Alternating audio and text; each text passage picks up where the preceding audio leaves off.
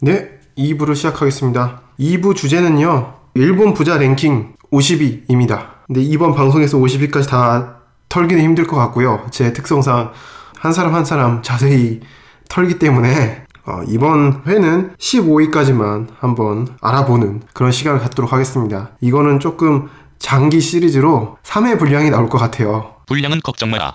유익한 내용으로만 다루어다오. 제가 지금 보고 있는 자료는요, 혹시 뭐 관심 있으신 분들은 보시라고 제가 출처를 밝혀드리는데, 포브스 재팬에서 얼마 전에 발표한 일본 부자 랭킹입니다. 랭킹 순위 매기는 걸 굉장히 좋아해요. 자본주의 그 이념에 가장 충실한 그 잡지예요. 제가 뭐 그런 걸 싫어하는 게 아니라 저 이런 거 랭킹 매기는 거 되게 흥미있게 잘 보거든요. 마르크스 형, 나도 어쩔 수 없는 자본주의자인가 봐. 미안해. 일본에서 뭐 한국에서 뭐 취업 활동할 때 뭐 이런 거 순위 같은 것도 많이 참고하고 그랬는데, 이 사람들이 추정을 한 거죠. 추정을 해가지고 일본 부자 랭킹을 한번 매겼습니다. 그래서 관심 있으신 분들은 포브스 재팬 홈페이지에 들어가면은 거기에 뭐 일면에 딱 나와 있어요. 움직일 필요도 없고 거기 뭐 첫 페이지에 이게 쫙 나와 있기 때문에 거기에서 한번 클릭을 잘 하시면은, 물론 일본어를 아신다는 그 전제 하에서 말씀드린 건데, 순위를 무료로 다 공개를 해놨습니다. 저는 그 자료를 바탕으로 이제 이 특집을 진행하려고 합니다. 예전에 일본에는 포브스 자료보다 훨씬 더 신빙성 있고 사람들의 주목을 끄는 그런 랭킹 순위가 있었어요. 그게 뭐냐면은 개인 소득세, 납세자 순위 랭킹 뭐 이런 게 있었거든요. 조금 나이 든 분들은 기억을 하고 계실지도 모르겠지만은, 이 납세자 순위 1위에 한때 그 드래곤볼의 저자죠, 토리야마 아키라 대선생님 그분이 오르기도 하고 뭐 여러 사람이 올랐죠. 거기에는 일본 국세청에서 그 자료를 발표하거든요. 근데 그 순위가 발표되는 그 시점에는 거짓말 한 달 동안 내내 그 뉴스를 떠들고 다녔어요, 사람들이. 연예인들 중에서는 누가 돈을 제일 많이 벌었냐 뭐 이런 것도 막 다 얘기하고, 어떻게 해서 그 사람이 돈을 많이 벌었냐 뭐 이런 얘기를 많이 했거든요.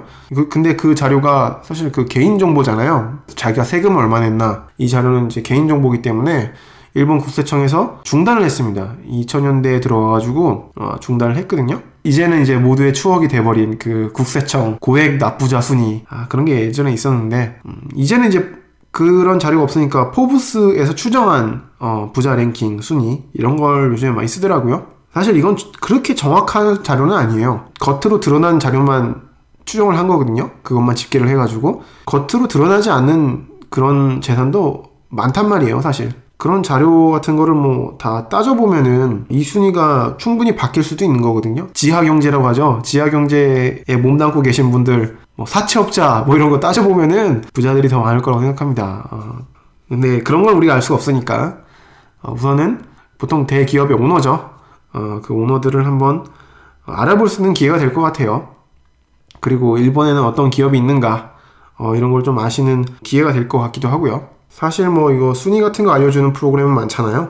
제가 뭐 그 프로그램이랑 뭐 똑같이 하는 거는 의미가 없을 것 같고, 노동자의 시선으로 일본에서 외국인 노동자로 일하면서, 그리고 일본에서 취업 활동을 하면서 느꼈던 소회 뭐 이런 거를 풀면서 기업을 하나하나 좀 알아볼 수 있는 그런 시간을 한번 갖도록 하겠습니다. 그럼 외국인 노동자의 입장에서 바라본 일본 부자 랭킹 50위 시작합니다. 우선 1위부터 볼까요? 50위부터가 아니라 1위부터 까죠, 우리는. 1위부터 가도록 해요.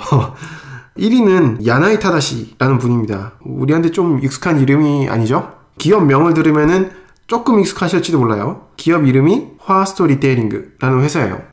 뭐 임마? 확 때려버린다. 난 그런 기업 몰라. 여기서도 이제 좀 감이 안 오시나요? 그럼 이 기업의 이름을 들으면 확 아실 거예요. 유니클로의 오너님입니다, 이분이. 유니클로의 거의 뭐 창업주에 가까우신 분이죠. 사실 이분이 창업한 건 아니고요. 이 야나이 타다시라는 이분이 처음부터 만든 회사는 아니고요. 사실 아버지의 회사를 물려받은 거예요. 근데 이 아버지 회사는 조금 작은 소규모의 옷가게였는데, 그 옷가게를 이제 물려받아가지고 화스토 리테일링이라는 이름도 자기가 이제 붙인 거죠. 아버지 회사의 이름을 바꿔가지고. 그래서 그 화스토 리테일링이라는 회사에서 유니클로라는 브랜드를 만들게 됩니다. 그래서 엄청난 부를 축적하게 되죠. 이게 제가 4월 11일자 환율로 환산을 해가지고 계산을 한 거거든요. 제가 원으로 환산해 보니까 19조 5천억 원이에요. 야, 19조 5천억 원. 19조 5천억 원이야. 그러니까 돈이 이제 숫자에 불과한 거죠. 그냥 게임이에요, 게임. 연령은 67세, 2015년도에도 1위였네요. 결혼은 하셨고 기혼이고 출신 대학은 와세다 대학교라고 합니다. 와세다의 이제 정치경제학부를 졸업을 하셨네요. 여기 정치가나 경제인들이 많은 그쪽 학부거든요. 이런 건 좀 좋지 않은데 와세다 대학 내에서도 이제 편사치, 그러니까 순위 같은 게 있어요. 어디가 세고 어디가 약하고 이런 게 있거든요. 정치경제학부는 굉장히 와세다 대학 내에서도 들어가기 힘든 곳인데 이분이 거기를 졸업을 하셨네요. 출신지는 이제 야마구치현이라고 합니다. 아버지의 기업도 사실 야마구치현에 있었죠. 야마구치현에서 현 내에서 이제 의류 사업을 했는데 이 야나이 타다시라는 분이 그 기업을 물려받고 유니클로를 이분이 만드신 거죠. 우리는 1위 기업이 무조건 삼성전자잖아요. 그래서 조금 이해하기 힘드신 분들이 계실지 몰라요. 영업으로 20조를 온전히 다 벌었다기보다는 자신의 회사를 상장시키면서 재산 가치가 증대되었다고 보는 것이 맞을 것 같습니다. 의문을 갖고 계신 분들을 위해서 조금 약간 설명을 하자면은 그 유니클로라는 기업은 SPA라고 하죠. 일본 내에서 패스트 패션이라는 문화를 만들어낸 기업입니다. 그러니까 패스트 패션이라는 건 뭐냐면은 맥도날드 가갖고 햄버거를 먹듯이 그런 어떤 감각으로 옷을 사는 그런 거를 말하는 거거든요. 그러니까 쉽게 사고 쉽게 버리는 그런 게 이제 패스트 패션이에요. 이런 소비 문화를 만들었기 때문에 사양산업인 섬유 분야에서 놀랍게도 일본 제1의 부자가 되셨습니다. 그 유니클로 전에는 그 어떤 문화가 있었냐면은 옷을 한번 사면은 적어도 한 3년, 4년 정도는 입어야 되는 그런 문화였어요. 그러니까 회전율이라고 하죠. 그 좀 약간 죄송합니다. 좀 전문 용어로 쓰면은 회전율. 옷을 이제 많이 사질 않았어요, 사람들이. 의류 산업에서는 재고의 회전율이 높아야 마진이 많이 남는데 사람들이 생각만큼 옷을 잘 안 사서 회전율이 높질 않았습니다. 패션에 관해서 이제 관심 있는 사람이 아니면은 옷을 이제 자주 사는 이런 문화는 아니었어요. 근데 거기를 이제 파고 들어간 게 유니클로죠. 이 유니클로가 주창한 게 뭐냐면은 패스트 패션이거든요. 그러니까 패스트 패션이라는 말이 어디서 나왔냐면은 패스트 푸드에서 나온 거예요. 그 일본에 보통 1시간 일하고 벌 수 있는 시급이 보통 이제 1000엔에서 1500엔 정도 해요. 진짜 시급 낮은 것도 1000엔 넘어가요, 보통. 동경 기준으로 그렇다는 말입니다. 지방은 동경에 비하면 물가가 싸서 시급 800엔을 받는 경우도 있습니다. 그 1시간 일하고 그 1000엔으로 맥도날드 가면은 한 2끼, 3끼 이 정도 먹을 수 있죠. 그러니까 1시간 일하고 잘하면은 그 하루 그 식비를 다 해결할 수 있는 거예요, 일본은. 그런 나라거든요, 일본은. 저 같은 경우는 요시노야나 이제 마츠야 그런 규동 파는 그런 집을 자주 가기 때문에 그런 데서 세트 메뉴 먹어도 500엔 안 하거든요. 이제 그런 데 가면 이제 두 끼를 이제 진짜 가정식처럼 먹는 거죠. 우리나라는 뭐 1시간 일해도 뭐 5,000원 받을까 말까잖아요. 그렇기 때문에 우리나라는 1시간 일하고 한 끼도 못 사먹는 경우가 생기는 거죠. 왜냐면 1시간 편의점에서 알바 뛰었는데 맥도날드 가는데 이게 뭐 세트 메뉴가 뭐 5,000원 넘어가.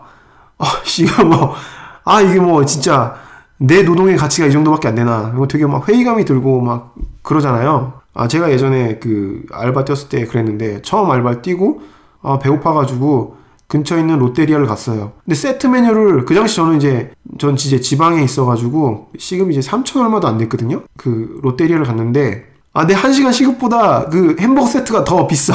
이런 진짜 내가 그때 얼마나 진짜 서러웠는지.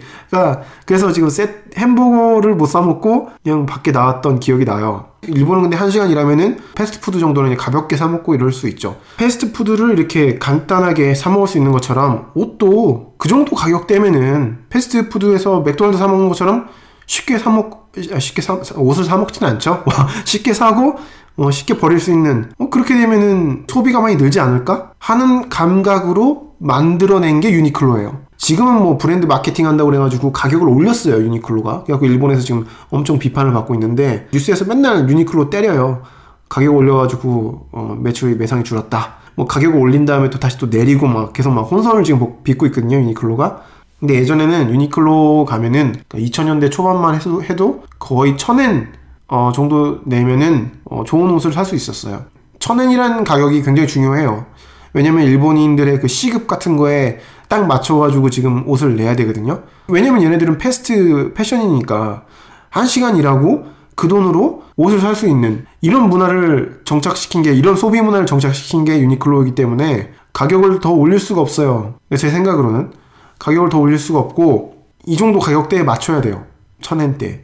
물론 1000엔 아닌 옷도 비싼 옷도 많죠, 유니클로에. 거기서 이제 많이 팔리는 뭐 다른 옷 같은 경우에는 10,000엔 넘어가고 이런 것도 많은데 그래도 그 어느 정도 가격 그 책정이 어떻게 돼 있냐면은 최대한 싸고 이렇게 부담 없이 지를 수 있게 그 정도 가격에 다 맞춰 놓거든요. 근데 한국에서는 약간 좀 비싼 것 같아요. 왜냐면 한국의 그 기본적인 노동 임금에 맞추면은 이게 사실 5,000원 정도가 가장 적당하거든요. 흔히 그렇잖아요. 1시간 일해서 우리가 벌 수 있는 돈이 5,000원 정도밖에 안 되잖아요. 어디서 편의점 같은 데서 알바를 뛴다고 생각하면은. 그렇게 생각했을 때는 유니클로는 히트테크 뭐 이런 것도 10,000원에 팔지 말고 5,000원에 팔아야 돼요, 사실.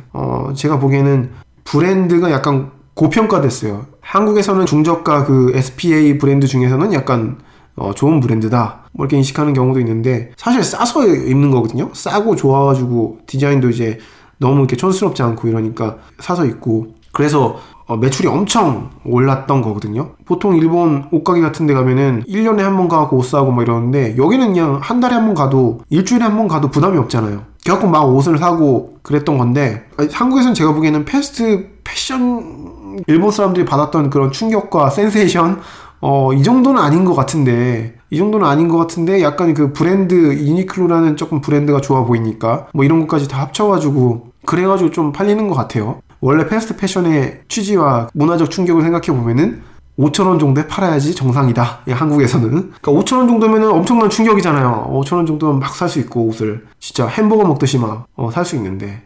그쵸. 따라서 한국의 진정한 패스트 패션은 도래하지 않았습니다. 화스토 리테일링 그 브랜드의 포트폴리오를 보면은 그 유니클로는 약간 위쪽에 포지셔닝을 하려고 하는 그런 움직임이 보여요. 예전에는 완전 저가 브랜드였는데, 약간 중저가 브랜드였는데, 지금 완전 중가 브랜드로 이렇게 포지셔닝을 전환하려고 하는 게 보이거든요. 제가 왜 이 말씀을 드리냐면은 저가 브랜드가 또 따로 있어요. 그 화스토 리테일링에. 제가 자주 가는 데인데 지유라는 브랜드가 있어요. 요즘에 많이 생기고 있는데, 저는 이제 이케부쿠로에 있는 지유 그 매장을 자주 가거든요. 거기가 유니클로보다 더 싸요. 약간 그 젊은 층을 노린, 패스트 패션의 본질적인 요소를 노린 그런 매장입니다. 그러니까 젊은이들이 맥도날드 햄버거를 먹듯이 소비할 수 있는 그런 저가의 옷이 많은 곳이 지유라는 브랜드예요. 유니클로는 약간 비싸졌어요. 차별화 전략, 고급화 전략으로 해가지고 브랜드 그 포지셔닝을 약간 위로 올리려고 하는 그런 정책을 취하고 있어가지고, 저가 브랜드 같은 거는 조금 요즘에 보면 약간 지양을 하고 있더라고요. 저는 합리적인 인간이라서, 경제학에서 말하는 합리적인 인간이라서, 저는 싼 것만 찾거든요. 그래서 지유밖에 요즘엔 안 가는데, 한국에도 지유 있나요? 한국에는 없는 걸로 알고 있는데, 아무튼 일본에는 이제 요즘엔 저 같은 사람들은 이제 지유를 더 많이 가요. 제가 일본에서 본 컨설턴트 어떤 분은 유니클로 매장에 가면은 속옷이나 이런 거를 한 달치를 사와요. 매일 입고 매일 버려요. 이제 컨설턴트는 이제 돈을 많이 벌잖아요. 이 사람은 세탁할 시간도 아까운 거예요. 그래서 옷을 입고 그냥 세탁할 필요 없이 그냥 버렸으면 좋겠는데, 자기의 그 취지에 가장 적합한 옷이 유니클로였던 거죠. 이분한테 보면은 유니클로는 진짜 우리가 햄버거 먹는 것보다 더 싼 가격이거든요. 이분이 그러니까 가장 유니클로의 그 뭐라 하죠? 유니클로가 노리고 있는 그 지점에 가장 적합한 인물이죠. 제가 보기에는 그렇습니다.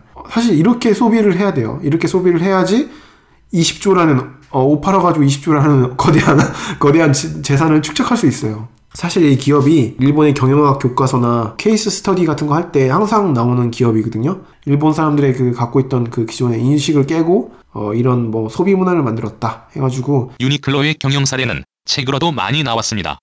관심 있으신 분들은 찾아보시길. 그 유니클로가 또 돈을 많이 벌 수 있었던 게, 그 디자인 같은 게 굉장히 단조롭잖아요. 이게 유행을 잘 안 타는 디자인이에요. 사실 그 유니클로에 제가 면접을 봤거든요. 일본에 있을 때.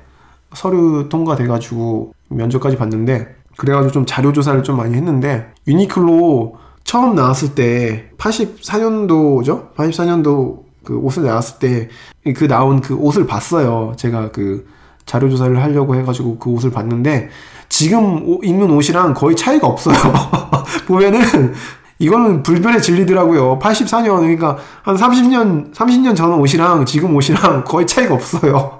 이게 굉장히 의류 산업에서는 굉장히 중요한 거거든요. 왜냐면 의류 산업은 이제 재고를 어떻게 이제 터느냐, 이게 가장 큰 문제거든요. 요즘에는 막 유행 같은 거 굉장히 많이 타가지고 그 해에 못 팔면은, 그러니까 제철에 못 팔면은 다 손해예요. 다 반품시키고 이러면은 그걸 만든 제조업 회사의 입장에서는 이렇게 다 손해로 다가오거든요. 근데 유니클로는 뭐가 좋냐면은 이게 뭐 작년 옷인지 재작년 옷인지 구분이 안 가요. 이게 보면은 물론 뭐 유니클로 내에서는 구분을 하겠지만은 소비자들 입장에서 보면은 이게 제철이 지나가도 살만한 거야. 왜냐면 30년 전이랑 지금이랑 별로 변한 게 없어. 근데 뭐 그렇게 촌스럽지가 않으니까 살만한 거예요. 그래서 사요. 다른 기업이 이제 그 재고를 그 매장에서 재고를 이제 보관하는 기간이 한 3개월 정도라고 하면은 3개월도 너무 길죠. 근데 3개월 정도에 다 팔아야 된다 이러면은 유니클로는 어떤 경우냐면은 1년 정도 묵혀놓고 계속 팔아도 사람들이 사준다는 거죠. 유행에 민감한 이게 디자인이 아니니까. 이제 그만큼 이제 손해를 덜 보고 부가 쌓이기 시작하는 거죠. 이제 기존 이제 다른 의류 업체에서 생기는 그런 손해 같은 거를 이 회사는 보지 않는다. 그래서 돈이 쭉쭉쭉쭉 쌓여간다. 그래서 결국 20조까지 벌었다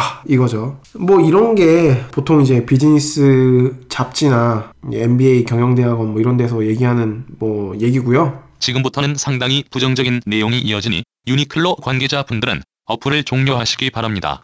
노동자의 시각에서 아니면 구직자의 시각에서 유니클로를 한번 바라봐 볼게요. 우선 일본 유니클로는 브라크키교, 그러니까 블랙기업이라는 꼬리표가 항상 따라다녀요. 블랙기업이 무슨 말이냐면은 일본어로 그러니까 미래가 암울하다, 그러니까 근로조건, 환경이 암울하다 뭐 이런 거를 표현할 때 크라이라는 표현을 많이 써요. 크라이가 이제 어둡다라는 표현이거든요. 우리나라 말로 그냥 암울하다, 그 암울할 때 그 암자가 어두울 암자잖아요. 그 암자를 이제 니찬네르 이런 그런 인터넷 커뮤니티 사이트에서 은어를 만드는 거예요. 브라크, 블랙, 그 어두울 암자를 그냥 영어로 표현해서 그래서 블랙 기업, 그러니까 근무 환경, 미래가 암울한 기업, 이런 기업을 블랙 기업이라고 하는데 유니클로가 블랙 기업 뭐 리스트 같은 걸 뽑으면은 항상 뭐 10위권 안에 들어가요. 항상. 그러니까 제 주변에도 이렇게 유니클로나 이런 데 들어간 사람을 보면은 너 일을 어떻게 빡세게 어떻게 하려고 그러냐 뭐 이래서 되게 걱정을 많이 해줘요. 이 창업자가 돈을 이렇게 많이 벌었는데 그 밑에서 일하는 사람들은 그렇게 힘들다는 얘기죠. 어디까지나 일본에서 보도한 신문기사와 개인적인 체험을 바탕으로 둔 주관적인 의견입니다.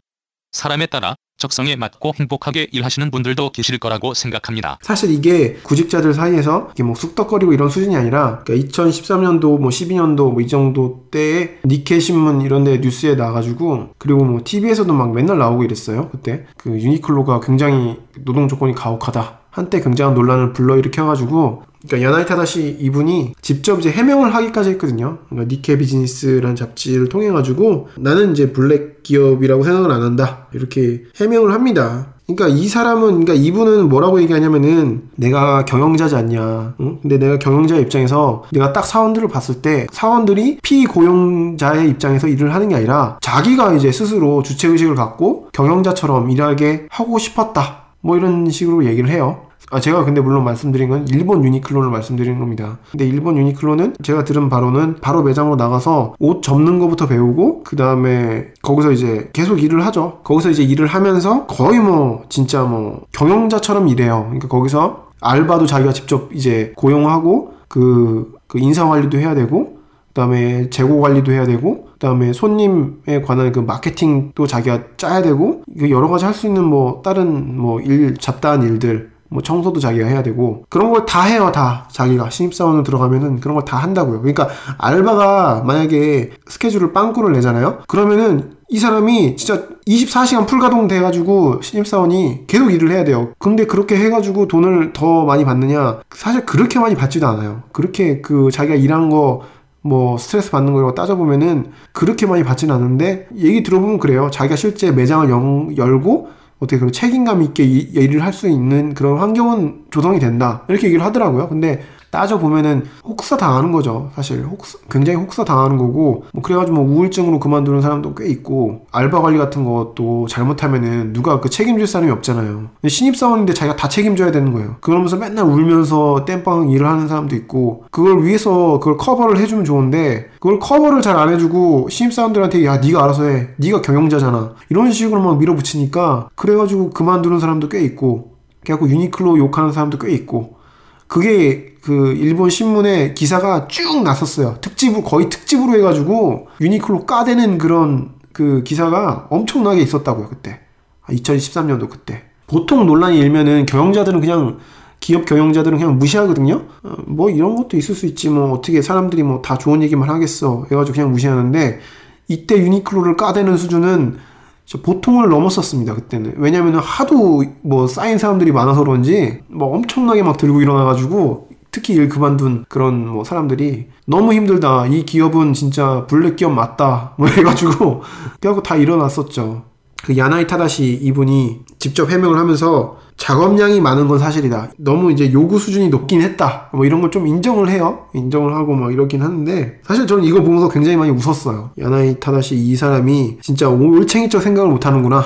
이 생각을 많이 했는데 사실 이 사람이 처음 들어간 회사가 자스코라는 회사거든요. 지금 뭐 이온몰, 일본에 계신 분들은 다 알죠? 이온몰이라고 예전에 그 미츠비시에서 투자를 해가지고 만든 몰이 있잖아요. 지금 뭐 미츠비시 영향은 조금 많이 없어졌는데 그 이온몰이 예전에는 그 자스코였거든요. 뭐 지금도 자스코는 슈퍼로 해가지고 명맥이 유지되고 있죠. 이 사람이 이제 와세다 대학 졸업한 다음에 아버지가 자스코에 입사하라고 아들한테 권해가지고 자스코에 입사를 해요. 왜냐면 이런 데 가갖고 네가 좀 경영자 수업을 쌓고 와라. 일본에선 그런 거 많이 하거든요. 내가 만약에 삼성전자 이재용이다 이게 가정을 할게요. 그러면은 그 이건희 회장님이 이러는 거죠. LG에 입사해라. 아니면은 뭐 현대중공업에 들어가라. 뭐 이렇게 말씀을 하시는 거예요. 그러면 이제 들어가는 거예요. 이제 LG에 들어가고 현대중공업에 들어가고 거기서 한 10년 정도 있다가 이제 삼성으로 가는 거죠. 다시. 그런 문화예요. 일본은 이제 적을 알아야지 나의 그 단점을 알 수 있다. 이런 그런 의식이 있기 때문에 일부러 보내요. 일부러 그 라이벌 경쟁 회사나 뭐 이런 회사의 아들이나 뭐 이런 사람을 입사를 시켜요. 그래서 거기서 경험을 쌓게 한 다음에 다시 돌아오게 하거든요. 근데 한국은 정반대죠. 한국은 뭐 바로 아버지 백을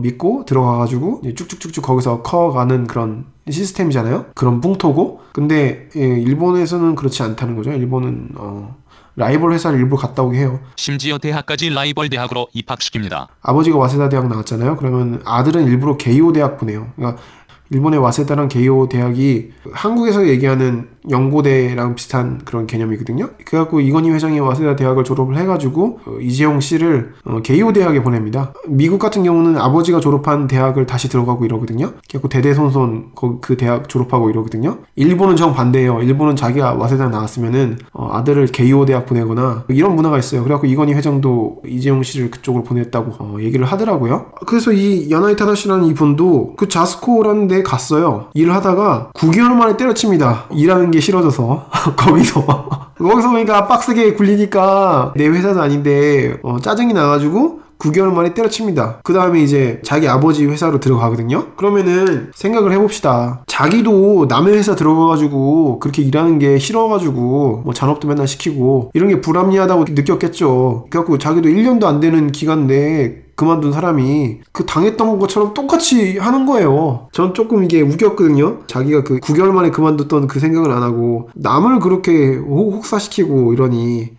자기도 그런 게 싫었으면서 사람이 다 그런 것 같아요. 이제 자기가 처한 입장이 바뀌면은 생각이 바뀌는 거는 이제 뭐 어쩔 수 없는 것 같아요. 아무튼 근데 이분은 그렇게 자기 아버지 회사를 물려받아가지고 대성공을 일으켰으니까 이 사람은 성공한 예죠. 회사를 때려치고. 저도 이제 일본인 후배들이 있으니까 그 후배들이 취업활동 어떻게 했냐고 막 많이 물어보고 그랬거든요. 유니클로에 가고 싶다는 사람들한테 항상 얘기를 해요. 유니클로가 블랙 기업인 건 알고 있냐? 거기 가면은 일을 엄청 해야 된다. 그래서 배우는 건 많을 것 같은데 네가 육체적으로 건강하지 않으면은 가지 마라. 왜냐면 가면은 진짜 막 혹사 당할 거다. 보통 힘든 것이 아닐 것이다. 이렇게 얘기를 하죠. 사실 제 친구가 유니클로를 그 합격을 해가지고 거진 한 10년 전인데 입사 절차가 이랬어요. 서류를 통과해요. 그다음에 면접을 봐요. 면접도 한 대여섯 번 본 것 같아요. 이렇게 면접을 본 다음에 일단 1차 합격을 시켜요. 1차 합격을 시킨 다음에 자기네 매장에서 일하게 해요. 자기네 매장에서 한 달인가 두 달 정도 일하게 해요. 그때가 여름방학이었는데 여름방학 내내 거기서 일하게 시킨 거예요. 그러니까 매일매일이 시험이에요. 같이 매장에서 일하는 사람들한테 평가하게 해가지고 거기서 이 사람이 잘 일한다 그러면은 최종 합격이 나오는 거예요. 그렇게 일을 시켰어요. 그렇게 해가지고 걔는 여름방학 내내 거기서 일을 해가지고 합격 통지를 받았어요. 그리고 가지 않았죠. 유니클로에 다른 데를 갔어요. 이 기업은 이제 그런 거를 아니까 이제 이런 적성에 맞지 않으면은 절대 여기서 버틸 수 없다. 입사 전형을 봐도 알겠지만 정말 이곳에서 일하고 싶어하는 사람만 뽑는 곳이에요.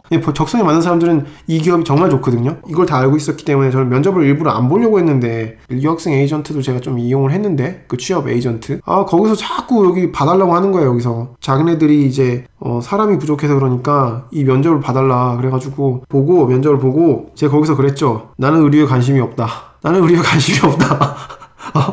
뽑아주면은 열심히는 할 것 같다. 그래서 뚝 떨어졌죠. 솔직히 말하면 여름방학 내내 매장에서 일하기 싫었어요. 그리고 또 도래에 관한 얘기를 하는 것 같아요. 도래. 중국이나 한국 업체들이 유니클로의 디자인을 얼마든지 뺏길 수 있어요. 비슷한 전략을 얼마든지 취할 수 있다고요. 한국의 동대문에서 파리 컬렉션 같은 거 하면은 그 다음날 바로 옷이 비슷한 옷이 나오잖아요. 동대문 가면 그러잖아요. 자기네들이 당당하게 뺏겼다고. 지난주에 파리 컬렉션에서 나온 옷이에요. 뭐 이런 자기네들이 직접 뺏겼다고 얘기하잖아요. 근데 그게 법에 저촉이 안 된다니까요. 이게 뭐 유럽이나 뭐 다른 뭐 일본에서도 그런데 이게 저작권을 인정하려고 하는 그런 움직임이 있는데 잘 인정이 안 돼요. 아무튼 그래가지고 유니클로라는 회사를 얼마든지 뺏길 수가 있어요. 사실 디자인을. 근데 유니클로만큼 다른 기업이 돈을 벌지는 못하거든요. 그 이유가 뭐냐면은 그 섬유 때문에 그런 거예요. 섬유 때문에. 사실 유니클로가 기능성 같은 거를 굉장히 많이 만들어요. 우리가 잘 알고 있는 제품을 예로 들면은 히트테크 있잖아요. 히트테크. 히트테크를 다른 업체가 만들지를 못하는 거예요. 유니클로의 옷이 유니크해지는 이유가 그거예요. 다른 업체들이 디자인은 베낄 수 있어도 그 섬유를 베낄 수 없으니까. 그 유니클로의 그 섬유 그거를 뭐랄까 지탱하는 게 도레이라는 회사거든요. 도레이라는 회사인데 이 도레이라는 회사가 유니클로의 독점으로 섬유를 제공하고 있어요. 지금은 뭐 어떻게 됐는지 잘 모르겠는데 제가 이제 취업 활동을 할 때만 해도 도레랑 유니클로랑 서로 이제 R&D 제품 개발 같은 거를 협력을 해가지고 독점적인 어떤 옷 같은 거를 만들고 있었어요. 그래서 유니클로에 보면은 굉장히 기능성 옷 좋은 게 많아요. 싸고 좋은 게 많아요. 굉장히 유니클로에. 그래서 저도 옷 같은 거 많이 사고 이랬는데 저는 이제 면접에서 만약에 도레이가 도와주지 않으면은 유니클로는 과연 어떤 경쟁력이 있겠느냐 해가지고 면접관을 제가 쏘아붙이고 막 이랬거든요. 사실 도레이가 다 지탱해주고 있는 거다. 유니클로 디자인은 얼마든지 뺏길 수 있다. 그리고 패스트 패션 이런 것도 사실 중국에서 마음만 먹으면은 더 싸고 더 좋게 그리고 한국 같은 경우는 아까도 제가 말씀드렸지만 5,000원 정도 이 정도의 타겟팅을 딱 잡아가지고 금방 뭐 유니클로 금방 무너질 수 있다. 문제는 도레이다. 도레이가 지금 유니클로에 독점 공급해주고 있기 때문에 유니클로가 유니크한 것이다. 뭐 이렇게 얘기해가지고 면접관이랑 제가 좀 싸웠어요. 싸웠다고 해야 되나? 제가 좀 면접관을 좀 압박을 했어요. 원래 제가 압박을 받아야 되는 입장인데 저는 어차피 떨어진 생각으로 가갖고 그 면접관을 압박을 했어요. 그러니까 면접관이 얼굴이 점점 굳어지면서 너 여기 왜 왔니? 뭐 이런 식으로 얘기를 하는 거예요. 너 의류도 별로 안 좋아한다며. 여기 왜 왔니? 뭐 이렇게 얘기를 하는 거예요. 그래서 제가 쓰는 숨을 지었다. 기억이 있는데 근데 유니클로가 굉장히 장단점이 많은 회사예요. 이런 회사라는 걸 좀 알아두시면 좋을 것 같습니다. 이게 1인데 첫 번째 회사인데 내가 좀 좋은 말은 안 하고 계속 까기만 했네. 내가 진짜 이러고 15위까지 가야 되나? 큰일 났네. 근데 아무튼 저는 유니클로를 좋아합니다. 야나이 타다시 이분 저희 그 학교 동문이고요. 이분을 사랑합니다. 유니클로가 앞으로도 더 잘 됐으면 좋겠고요. 사실 제가 입고 있는 옷은 진짜 거짓말 안 드리고 90%가 유니클로입니다. 아니구나. 지우도 있구나. 그러니까 거의 90%가 야나이 타다시 이분이 만드시는 옷이죠. 제가 입고 있는 옷은. 이렇게 훈훈하게 마무리 짓도록 하겠습니다. 훈훈한가? 큰일 났네. 훈훈했다고 해주고 다음 순위로 가죠. 1위를 너무 빡세게 가가지고 2위부터는 조금 하기가 제가 겁나네요. 어떻게 해야 되지?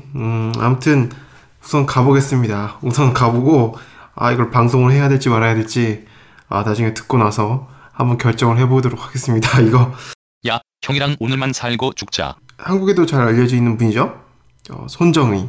일본어에서는 이제 손 마사요시라고 불리는 이분입니다. 한국에도 이제 너무 잘 알려져 있는 기업인이기 때문에 다 아실 거라고 생각해요. 소프트뱅크라는 회사를 갖고 있죠. 소프트뱅크의 창업자이자 이제 오너죠. 재산은 17조 8천억 원, 그러니까 18조 되는 거네요. 18조. 이제 연령은 58세. 2015년도에는 2위. 계속 2위를 하고 있네요. 사실 야나이 타다시 이 유니클로 회장님이 오시기 전까지는 계속 1위였는데 유니클로가 먼저 빠르게 치고 오는 바람에 2위로 순위가 내려갔죠. 야나이 타다시라는 그 이분이 사실 그 소프트뱅크 사회이사세요. 그래서 서로 이제 친분이 있다고 해요. 역시 부자들은 서로 이제 어울려서 다니는가 봐요. 서로 이제 사회이사도 맡고 막. 아무튼 결혼은 이제 기혼이고요. 이분의 출신 대학은 이제 UC 버클리죠. UC 버클리에 바로 입학하신 건 아니고요. 커뮤니티 칼리지에 진학을 한 다음에 3학년으로 제가 편입한 걸로 알고 있거든요. 나중에 손정의 씨가 사카모토 료마를 동경한 나머지 일본을 벗어나 미국으로 유학 갔다는 이야기가 상당히 유명합니다. 사카모토 료마의 탈번 이야기를 잠깐 하면 이렇습니다. 일본은 번제였거든요. 그 행정구역이 그 당시에는 이제 막부 말기라 가지고 번으로 나눠져 있었는데 탈번을 했어요. 그러니까 탈번을 한다는 거는 사형을 의미하거든요. 탈번하면 사형이에요, 그 당시. 또 예전에 그랬잖아요. 한국도 예전에 국경을 마음대로, 그러니까 조선시대 같은 경우 때 국경을 마음대로 이제 벗어나고 이러면은 사형이잖아요, 잡히면. 그런 것처럼 일본도 굉장히 이제 국경에 대해서 엄격했거든요. 그래서 국경 같은 거 이제 마음대로 벗어나면은 그 사형이에요. 일본의 그 당시 막부 시절 때는 그랬어요. 근데 사카모토 료마가 이제 큰 뜻을 품고 일본을 바꾸고야 말겠다 해가지고 탈번을 한 걸로 나오거든요. 그 료마가 간다 이런 거 보시면은, 그런 역사소설 보시면은 뭐 알 수 있으실 것 같은데, 하여튼 이 손정의 이분이 이 소설을 굉장히 좋아하셔가지고 자기도 이제 탈번을 하겠다, 일본은 너무 좁다 이제 나는 탈번을 하겠다 해가지고 고등학교를 자퇴하고 미국으로 가가지고, 그 이번 말로는 뭐 죽을 듯이 공부를 했다고 하시는데, 아무튼 그래서 이제 커뮤니티 칼리지에 진학을 한 다음에 UC 버클리로 편입을 하시는 거죠. 그리고 졸업은 이제 UC 버클리 졸업으로 되어 있습니다. 제가 왜 이렇게 자세하게 아냐면은, 사실 소프트뱅크 제가 입사 원서를 냈거든요. 그래가지고 여기도 이제 면접 보고 막 이래가지고 아무튼 조사를 많이 했어요. 이 회사 소프트뱅크가 어떤 회사인가. 그리고 저는 원래 손정의 이분 굉장히 좋아해가지고 책도 많이 보고 강연도 몇 번 듣고 이랬거든요. 그래가지고 조금 알고 있는데, 근데 한국에도 많이 알려져가지고 제가 이렇게 언급하는 게 뭐 이미 다 알고 계신 얘기일 수 있어가지고 어떻게 얘기하기가 좀 그렇네요. 아, 소프트뱅크가 어떻게 커 왔나 이 얘기도 뭐 다 알고 계실 테니까 간략하게만 얘기를 할게요. 그 이분이 이제 미국에 있을 때 뭐 자동 번역기 같은 걸 만드셨대요. 처음에 발명을 하셨대, 발명. 손정의 씨는 이 발명품을 일본 가전기업 샤프에 팔게 되면서 학생 시절에 무려 1억 엔이 넘는 돈을 벌게 됩니다. 이렇게 돈을 벌 수 있나? 한국은 발명을 하면은 대기업에 뺏기잖아요. 야, 너 그거 가져와봐 해가지고 대기업에 뺏기잖아요. 아니면 무시당하거나, 야, 그게 무슨 발명이야? 하면서 무시당하거나. 최근 들어가지고 한국에 제일 유명한 얘기가 그 얘기죠. 안드로이드 OS 창업자가 삼성 한테 원래 안드로이드 OS 팔러 갔잖아요.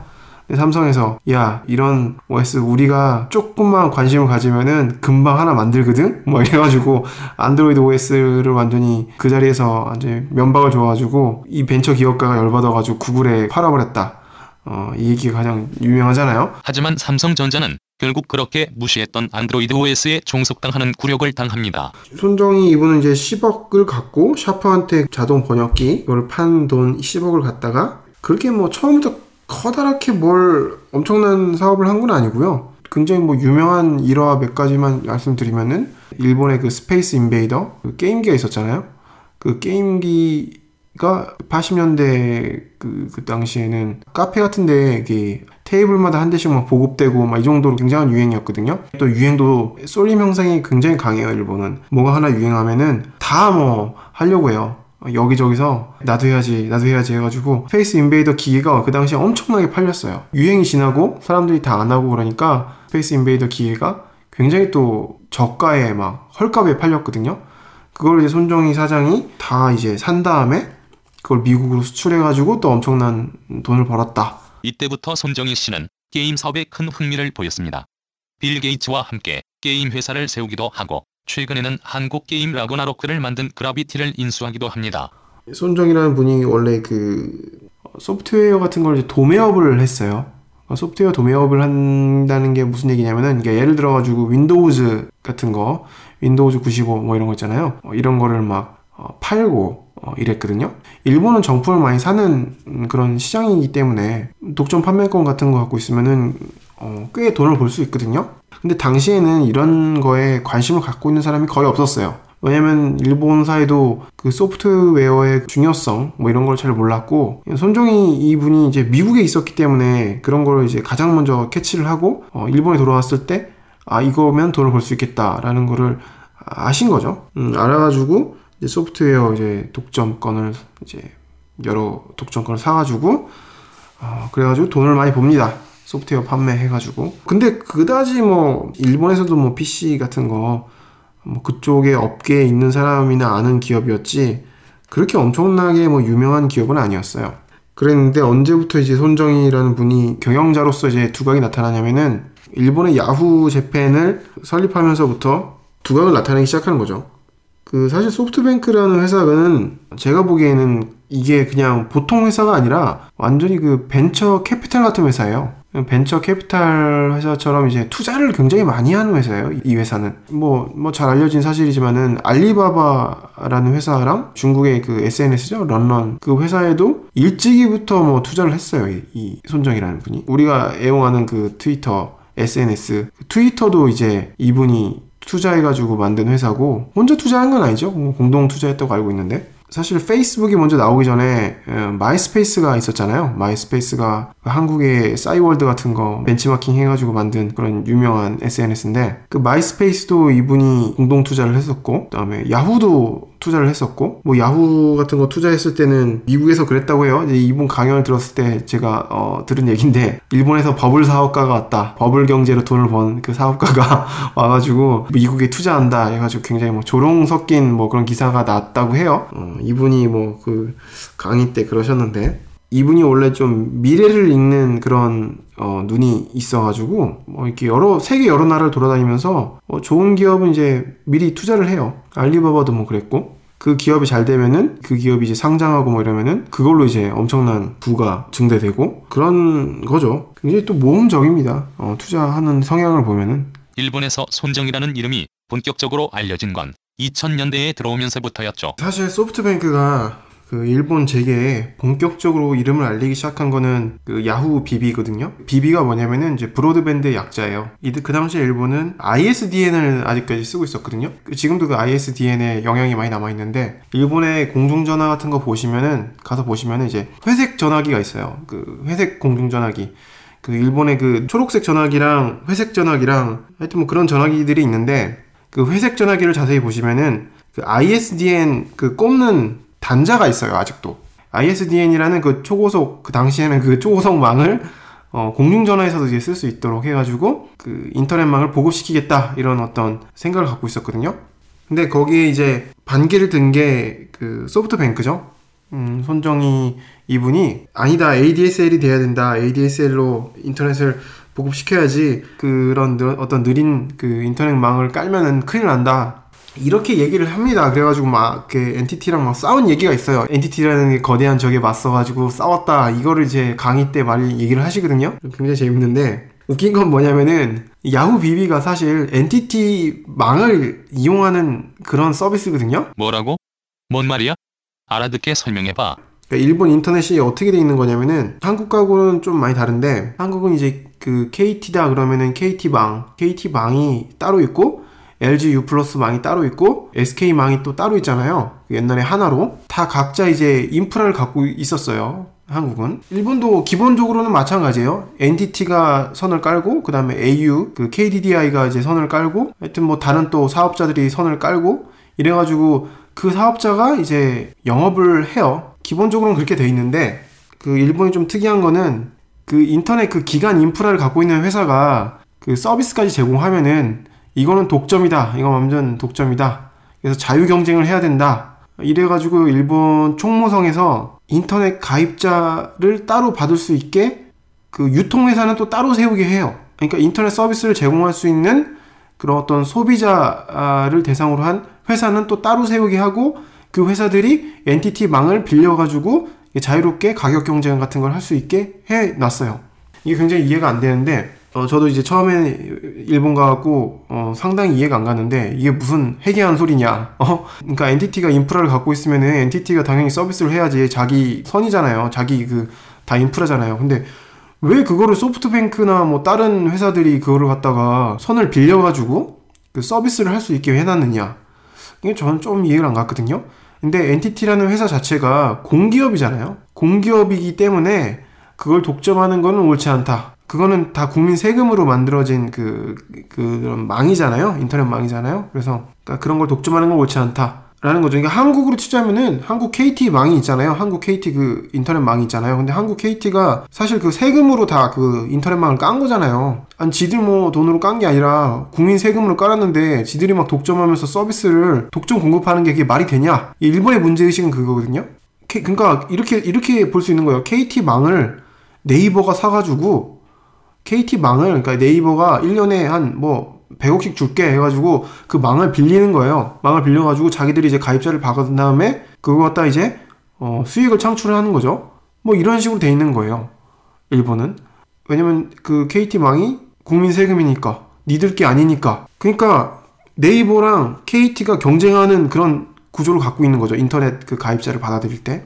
일본이 지금 그렇게 돼 있어요. 일본이 NTT는 NTT대로 이제 가입자를 받고, NTT랑 별개로 야후랑 그 빅그로브, 뭐 니프티 뭐 이런 회사들이 서로 경쟁하면서 막 보조금도 막 주고 이래요. 막 1년 공짜로 쓰고 어떨 때는 막 3만엔 막 돈 막 주고, 그러니까 2년 계약 끝나면은 인터넷 갈아탈 때도 엄청 많고 이러거든요. 일본 정부가 자유 경쟁을 위해 인위적으로 인터넷 공급 업체를 늘려놓았다고 보시면 될 것 같습니다. 야후 비비를 신청하죠? 그럼 인터넷 그 설치해주는 기사분이 오시잖아요. 그 기사분은 NTT에서 와요. 왜냐면 그 망은 야후 게 아니니까. 그 설치 공사는 NTT가 하고, 그 가입자는 야후가 받고, 뭐 이런 식으로 돼 있어요. 굉장히 이제 일본 처음 가시면 굉장히 복잡해요. 이제 아무튼 이제 야후가 이제 소프트뱅크가 그 ADSL 서비스를 이제 제공을 하게 되는데, 여기서 NTT랑 굉장히 갈등을 많이 합니다. 왜냐면 NTT는 이제 ISDN을 밀고 있어가지고 별로 ADSL에 관심이 없었거든요. 뭐 손정의 그 사장의 말을 들어보면은 불공정하게 일을 처리했대요. ADSL 뭐 공사 같은 것도 막 굉장히 막 지연시키고, 가입자는 막 많은데 막 가입하고 막 1년 기다리게 하고 막 이랬대요 NTT가. 그 손정의 사장이 총무성에 막 달려가가지고, 그 총무성 이제 NTT 같은 거 관할하고 이러니까 거기 가가지고, NTT가 어떻게 이럴 수 있냐, 지금 이런 불공정한 거를 고쳐주지 않으면은 내가 진짜 기름 붓고 여기서 분신하겠다 이래가지고 막 협박하고 막 이랬대요. 손정의 사장님 의외로 과격하신 분입니다. 그 당시에 뭐 야후 같은 게 모뎀 같은 것도 막 공짜로 막 길거리에서 나눠주고 이랬어요. 야후가 굉장히 공격적인 마케팅을 펼칩니다. 그리고 광고도 엄청 많이 했고요. 야후 비비 하고 가입자가 순식간에 늘어나서 엄청난 그 이익을 창출하게 되죠. 한 집에 한 대씩 인터넷을 놓고 인터넷을 쓴다, 이런 개념은 한국에는 뭐 98년도, 99년도 그 김대중 정부 때 벌써 그때 그런 인식이 있었는데, 일본은 좀 많이 늦어가지고 2001년, 2002년 정도에 그런 게 좀 퍼지기 시작했거든요. 인터넷 강국 한국의 역습이 이때부터 시작되는 겁니다. 그 김대중 정부 때 그 김대중 대통령한테 인터넷을 깔라고, 그 ADSL망을 깔라고 조언한 것도 사실 손정의 이 사장이죠. 당시 그 김대중 대통령이 그 요청을 했다고 해요. 당시 제일 사업가로서 잘 나가는 사람이 손정의였으니까. 한국이 지금 IMF 때문에 경제 위기를 겪고 있는데 이제 구조조정을 하고 다음 먹거리 이걸 찾아야 되는데 그게 뭔지를 모르겠다 그래가지고 손정의 씨를 불렀대요. 근데 손정의가 그때 한 말이 가는데 내 친구 한 명 데리고 가도 되겠냐라고 물어봐가지고 김대중 그 대통령이 그래 데리고 와라 그렇게 말씀하셨대요. 그래갖고 그 친구로 데리고 간 게 빌 게이츠, 자기 친구 마이크로소프트 그 창업자 빌 게이츠를 데리고 와가지고 그 ADSL을 깔아라, 전국에 ADSL 깔면은 진짜 한국의 정보 혁명이 세계에서 제일 먼저 올 수 있다 그래갖고 설득을 해가지고 그게 이제 한국에서 먼저 깔았다고 이렇게 말씀을 하시더라고요. TV에 종종 나와가지고 이 말씀 많이 하세요. 자기가 한국의 그 정보혁명을 먼저 가져오도록 혁혁한 공을 세웠다 뭐 이래가지고 자랑을 많이 하시는데, 김대중 대통령도 사실 그 민주주의, 그러니까 인터넷이 활발하게 이제 전국적으로 다 깔리면은 서울과 지방과의 정보 격차를 해소할 수도 있고, 그 다음에 가장 결정적으로 이분이 이제 민주화 운동에 헌신하신 분이잖아요. 그러니까 뭐 노동자 아니면은 일반 그 주부, 뭐 학생 이런 사람들이 전부 다 인터넷으로 이제 자기 그 의견을 개진하면은 우리나라 민주화가 훨씬 더 발전할 수 있다. 하여튼 그런 개념으로 뭐 경제 플러스 뭐 약간 정치적 이유로 해가지고 인터넷을 까신 거죠. 우리 그 김대중 대통령께서는. 근데 현실은 SNS에 휘둘리지 말라고 박영선 씨는 얘기하시고, 뭐 일부러 뭐 정치가들이 내심을 막 무시하려고 하는 뭐 그런 경향도 보이는 것 같은데, 뭐 인터넷에 휘둘리지 말라고. 근데 김대중 대통령이 애초에 인터넷을 깔 때 어떤 생각으로 깔았는지 그걸 좀 이해는 못하시는 것 같아요. 아무튼 일본은 야후 비비 같은 프로바이더의 경쟁으로 인해 인터넷 보급률이 급속도로 상승하게 됩니다. 그러니까 인터넷이 그 당시에 잘하면은 한국하고 비슷하거나 아니면 더 쌌어요. 보조금 받은 거 이런 것까지 합치면은 한 달에 막 1,000엔도 안 내고 막 뭐 이런 식이 됐었거든요. 유선 인터넷으로 이렇게 많이 돈을 번 다음에 무선 인터넷도 이제 관심을 가지게 됩니다. 소프트뱅크는 일본 회사답지 않게 정말 다이나믹하게 움직이는 회사 같습니다. 휴대폰 회사를 인수를 하게 됩니다. 통신 회사죠. 보다폰이 이제 외국에는 많이 영국이나 뭐 이런 데는 또 많이 힘을 쓰고 있다고 하는데 당시 일본에서는 힘을 하나도 못 썼거든요. 보다폰은 소프트뱅크에게 이동통신 사업을 매각하고 일본 사업을 접습니다. 일본은 핸드폰 사업자 중에 가장 힘을 떨치고 있는 거는 뭐 지금도 그렇지만은 도꼬모였어요. 도꼬모. NTT에서 분사한 회사거든요. 지금 뭐 NTT보다 더 커졌습니다만은 굉장히 통신망이 잘 돼 있었어요. 그 무선 통신에 가장 먼저 진출한 회사도 NTT고 그렇기 때문에 이제 도꼬모가 당연히 이제 기지국발로 전화도 잘 터지고 이러니까 당연히 가입자 수가 폭발적으로 늘어날 수밖에 없죠. 사실 도꼬모를 이길 수 있는 회사가 없었어요. 근데 지금 이제 소프트뱅크 그다음에 AU 이제 이렇게 3파전이 됐거든요. 근데 소프트뱅크가 이제 보다폰을 인수할 때까지만 해도 사람들은 이제 손정의가 미쳤다.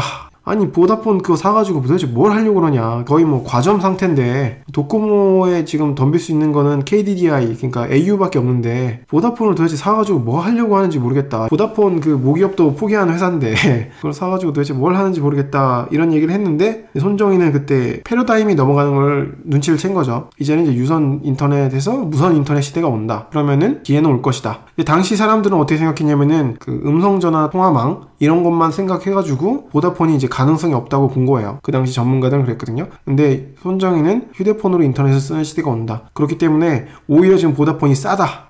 이렇게 생각을 해가지고 손정의의 그 표현에 따르면은 일본 역사상 최대 금액의 현찰 거래, 현찰빵으로 보다폰을 사게 됩니다. 자기는 근데 적절한 가격에 잘 샀다고 하는데 당시에는 이제 소프트뱅크 망한다 이런 얘기가 많이 있었죠. 이건 너무 무리한 매수다. 가격이 너무 높게 쳤다. 지금은 아무도 그런 소리 하는 사람이 없죠. 오히려 이 사람의 그 선견지명, 이건 탁월한 그 식견 같은 거를 굉장히 높게 평가합니다. 결정적으로 이제 호기를 잡은 거는 아이폰을 독점적으로 판매하면서 그렇게 된 거예요. 일본 내에서 아이폰을 독점적으로 판매를 하는데 그걸 공짜폰으로 또 풀어요. 물론 그 비싼 요금을 내지만은 아이폰을 공짜로 얻을 수 있다는 엄청난 전략 때문에 사람들이 다 혹하고 막 이래가지고 다른 일본 통신사들은 아이폰의 과도한 수익 배분 요구 때문에 애플의 오퍼를 거절했습니다. 손정의 사장만이 적극적으로 애플의 요구를 받아들였죠. 참고로 손정의는 스티브 잡스와 친구 사이이기도 했습니다. 그 당시 한국은 무슨 폰을 쓰고 있었냐면은 옴니아, 윈도우즈 C 기반의 그런 휴대폰을 쓰고 있었거든요. 그 당시 뭐 와이파이 폰 뭐 이래가지고 그런 걸 쓰고 있었는데 그래서 뭐 한국은 굉장히 이제 발전이 더뎠죠. 부팅을 하는 데만 이분이 소모됐던 무시무시한 폰이었죠. 어떻게 이 비싼 아이폰을 무료로 다 풀 수 있을까? 당시 그 사람들이 저뿐만 아니라 굉장한 사람들이 많이 충격이었죠. 손정이라는 사람은 다 이제 계획이 있었던 거죠. 데이터 요금으로 돈을 벌 수 있다. 데이터 요금제로 돈을 벌 수 있다. 음성전화망은 축소되고 이용자가 수가 점점 줄어들 것이다. 도코모랑 완전히 정반대의 생각을 한 거죠. 도코모는 막 통합품질 향상시키려고 막 하드웨어적으로 막 투자를 하고 있을 때 소프트뱅크는 관점을 달리 해가지고 데이터망을 많이 이제 확대시키고 이제 거기서 이제 차이가 이제 벌어지게 된 거죠. 물론 광고나 프로모션도 엄청나게 했습니다.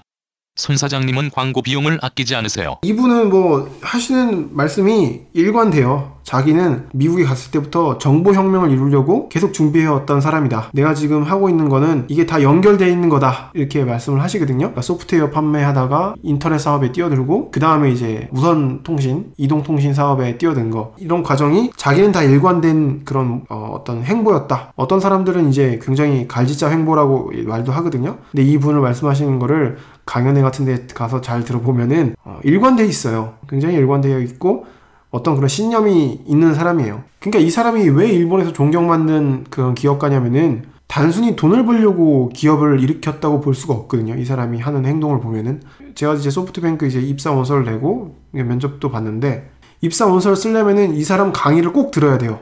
CEO 강의를 꼭 듣고선 그 뭐 느낀점 같은 거를 또 써야 돼요. 안 그러면 원서를 낼 수가 없어요. 곡사이 호오라무라는 그 동경에 있는 그 약간 큰 컨벤션 센터 같은 데 가가지고 실제로 이 강의를 다 듣고 그 다음에 자소서를 냈거든요. 일본어로는 ES라고 하는데 자소서를 냈는데 그 얘기를 듣고 있으면은 강연을 듣고 있으면은 막 피가 끓어올라요. 이 사람이 진짜 대단한 사람이구나 뭐 이런 거를 느낄 수 있었고 굉장히 얘기하는 것도 재밌게 얘기를 잘하더라고요. 이 사람 뭐 스티브 잡스랑도 친구고 빌 게이츠랑도 친구고 막 이러잖아요. 그러니까 막 엄청난 얘기가 막 나오는 거예요. 한국에 이런 기업가는 저는 없다고 생각하는데 이런 스타 기업가는 없는 것 같아요.